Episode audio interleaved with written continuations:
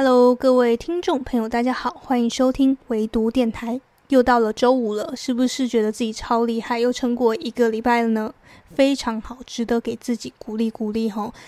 恭喜你呢，来到了周末，明天又来到了非常快乐的假期了。那大家呢，要好好的把握喽，再趁着假期呢，多看一两本书也是不错的一个投资哈。那进在正式进入到今天的说书之前呢，我有一个。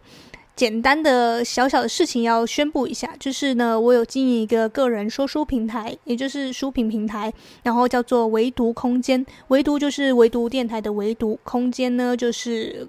嗯、很空的空间，房间的间。然后大家只要在 Google 上面打上“唯读空间”，就可以看到一个书评平台，然后上面有我写的。各种书评，然后我有写过介绍过哪些书，比如说唯独电台有介绍过的书，跟唯独电台没有介绍过的书，我都有放在上面。然后也可以看到我在其他的平台上面的一些文章。如果有兴趣的话呢，大家可以去呃多多关注哦。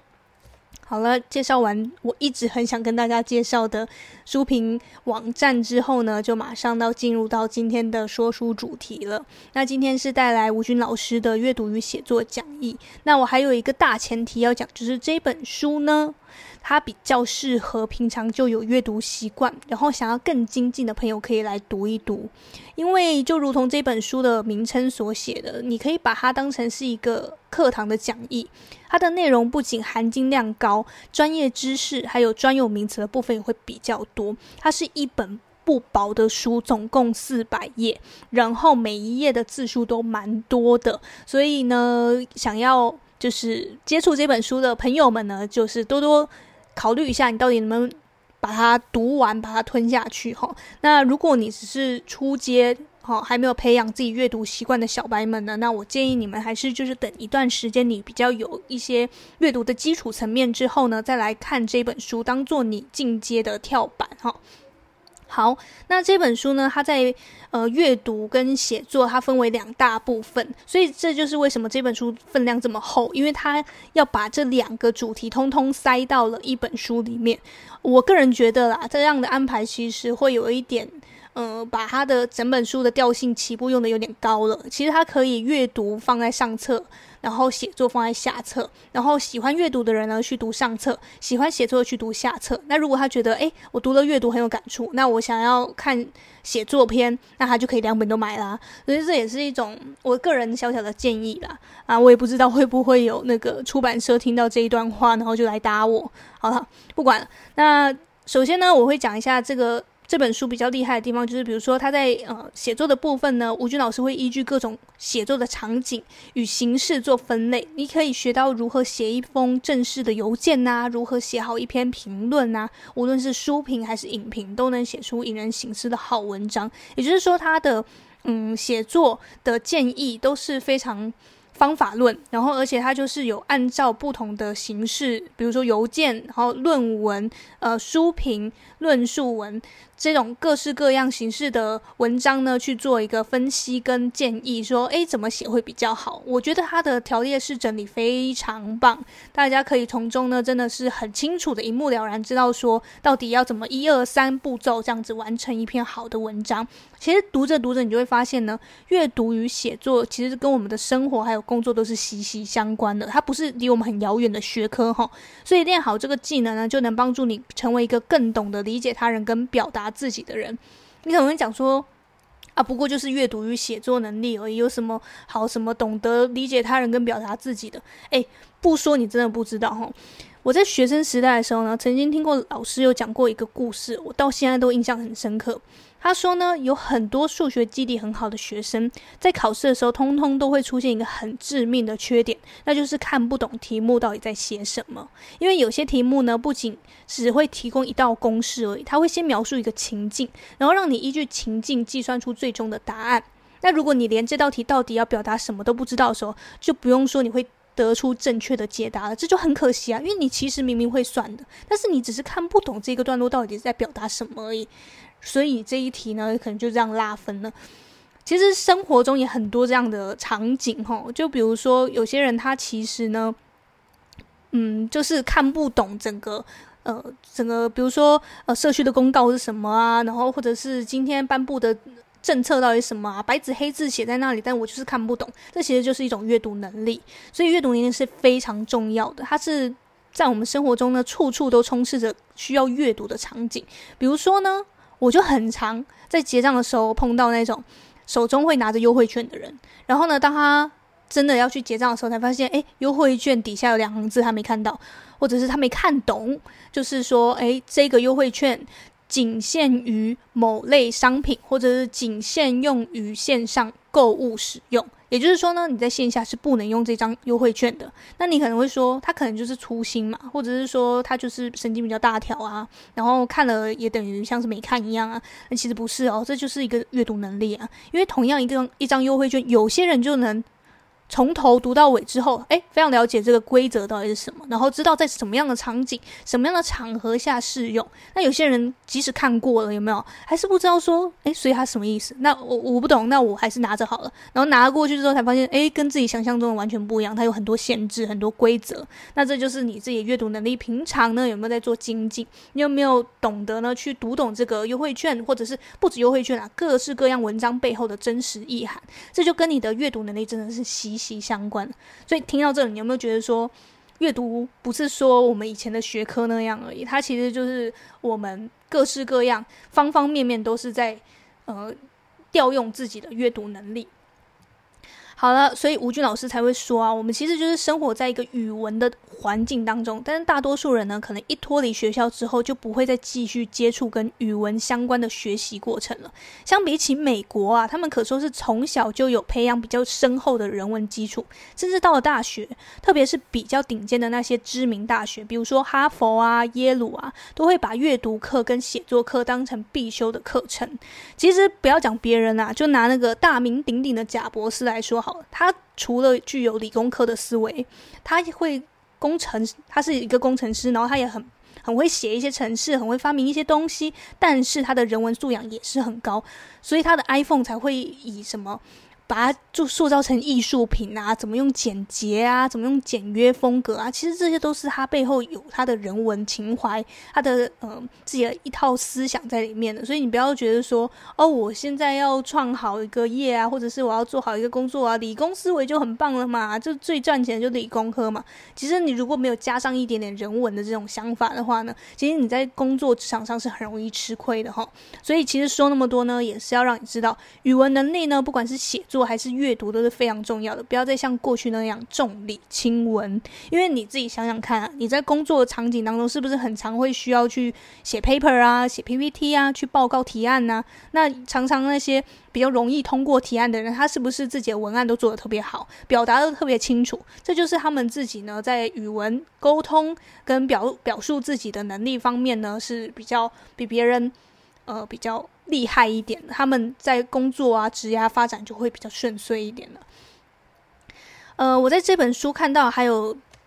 特别想提到的部分呢，就是还有关于吴军老师阅读的方法。那我我在讲的不是我前一阵子介绍的那个罗振宇老师的阅读的方法那本书了，我在讲的是说吴军老师他自己个人阅读的方法，他是怎么去呃看那么大量的书呢？怎么去消化？怎么去吸收的？其中一个呢，他举到一个非常重要的一个方法，就是要读懂作者的内心。就像他在书中讲到的，我一直有一个观点，就是作品里的主人公呢，其实就是作者自己。他们将小说中的人物呢，塑造成某种特定的样式，并不是想要编一个故事，让我们在茶余饭后的时候挤出两滴泪水，而是想告诉我们，他们所处的世界以及他们希望的世界是什么样子。所以更。高层次的阅读呢，是读懂人。当你懂得怎么阅读出一本书中作者真实的意涵的时候，你就能从中学习怎么通过写作表达自己。换句话说，阅读与写作之所以这么密不可分，其实就是因为你大量阅读之后，你就能清楚知道一个比较能吸引他人共鸣的文章应该要怎么表述，然后自己再实践到写作当中，就能写出比较与众不同的优质文章了。所以，大量阅读。阅读好文章的用意就是在这里，它是让你知道说，诶，这个作者之所以可以写那么好，是因为他打动我哪些哪些点？那这些点呢，是不是因为他有很好的去表述出自己内心真实的感受？那我要学习他是怎么写的，将来放在我自己的，比如说工作的报告也好啊，我的提案也好啊，或者是各式各样需要写作的环境当中呢，你就可以用到这些写作技巧，然后更好的去表述自己真实想要表述的感受，就。最简单的，比如说你要写一封辞职信，有些人就是简单说，呃，这份工作不适合我，我有另外的打算，什么好就结束了。那你可能跟老板不是处于这么恶劣的关系，你想要继续合作下去的话，就是简单的一个辞职信就可以帮你搭上线。比如说，你可以说，诶，我在这边学到很多，学到了什么什么东西，我很感谢老老板的一些帮助。然后呢，我希望呢，将来我们还是会有合作的机会，什么，就是为你自己呢留一条路。那这个也是让你自己之后的职涯道路呢可以更顺遂嘛，就是可以减少一个敌人，就不要多树立一个敌人嘛。这大家都是一个，嗯，在同一个圈子里面的话，其实是。很容易抬头不见低头见的，所以也不需要把话说得太死说，说拜拜，我们老死不相往来，也不需要这样。其实，如果你还在这个呃同样领域在混的话呢，其实嗯没有交恶的话，就没有必要去落下狠话了。嗯，我讲着讲着怎么有点鸡汤的感觉？好，回归正题，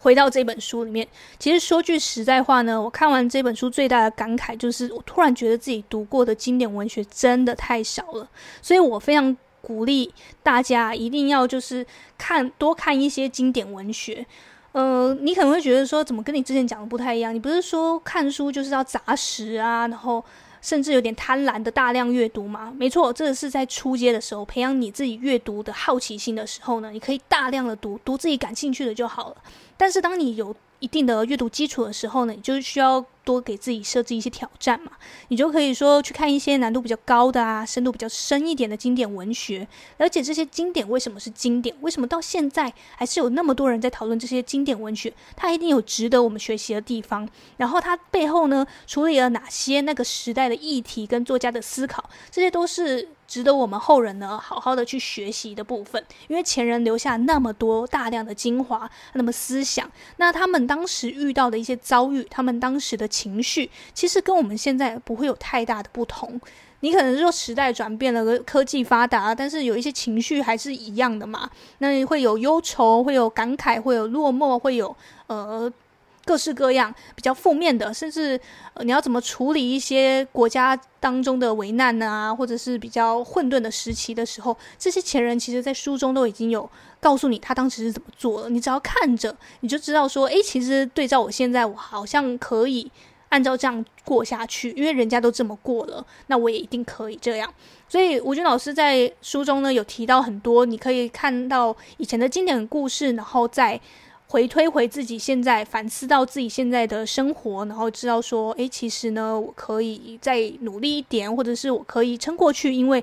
嗯，谁也是这样过来了。那他们的的人生就告诉我们说，其实那也只是一个小小的插曲而已，我们就可以撑过去这段时间，我就会过得更好。吴军老师呢，在书中有举例到不少古今中外的经典作品，像是《诗经》《红楼梦》《浮士德》和《简爱》，就各式各样你想象得到的呃作品，他都有一一的去分析。所以我觉得这一本书真的非常值得你分两个两大部分啊，就是你先看完了写作部分之后，再看阅读部分，然后再看吴军老师他到底是怎么解读这些经典文学的部分呢，是非常值得我们去一篇一篇。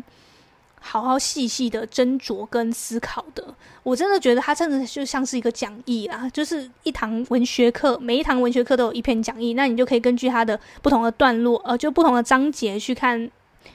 讲义的内容这样子。然后你自己读的时候，会觉得它的行文风格很像是在读一篇一篇小论文那样，有凭有据，有条理式的分析，然后就是那种。课堂讲义一样，非常的精确，非常的精准，非常的没有任何一句冗词赘字，所以你看的是非常一目了然的，可以给你得到的一个收获是满满的，然后也很扎实的。我相当推荐本身就有阅读基础的朋友，可以把这本书当成跳板，就像我刚刚前面讲过的，那学到了这些更深层次的阅读跟写作的精华。好了，今天的唯读电台就说到这里了。那希望大家会喜欢今天跟你分享的内容。一样书推都会有说书稿附在我的资讯栏里面，如果有兴趣的朋友呢，也可以去点阅来看一下哦。也不是点阅，点击来看啦。那想要继续收听的话呢，别忘了点订阅。祝福你和我一样，在漫长的时间做个聪明人。我们下周再见吧，拜拜。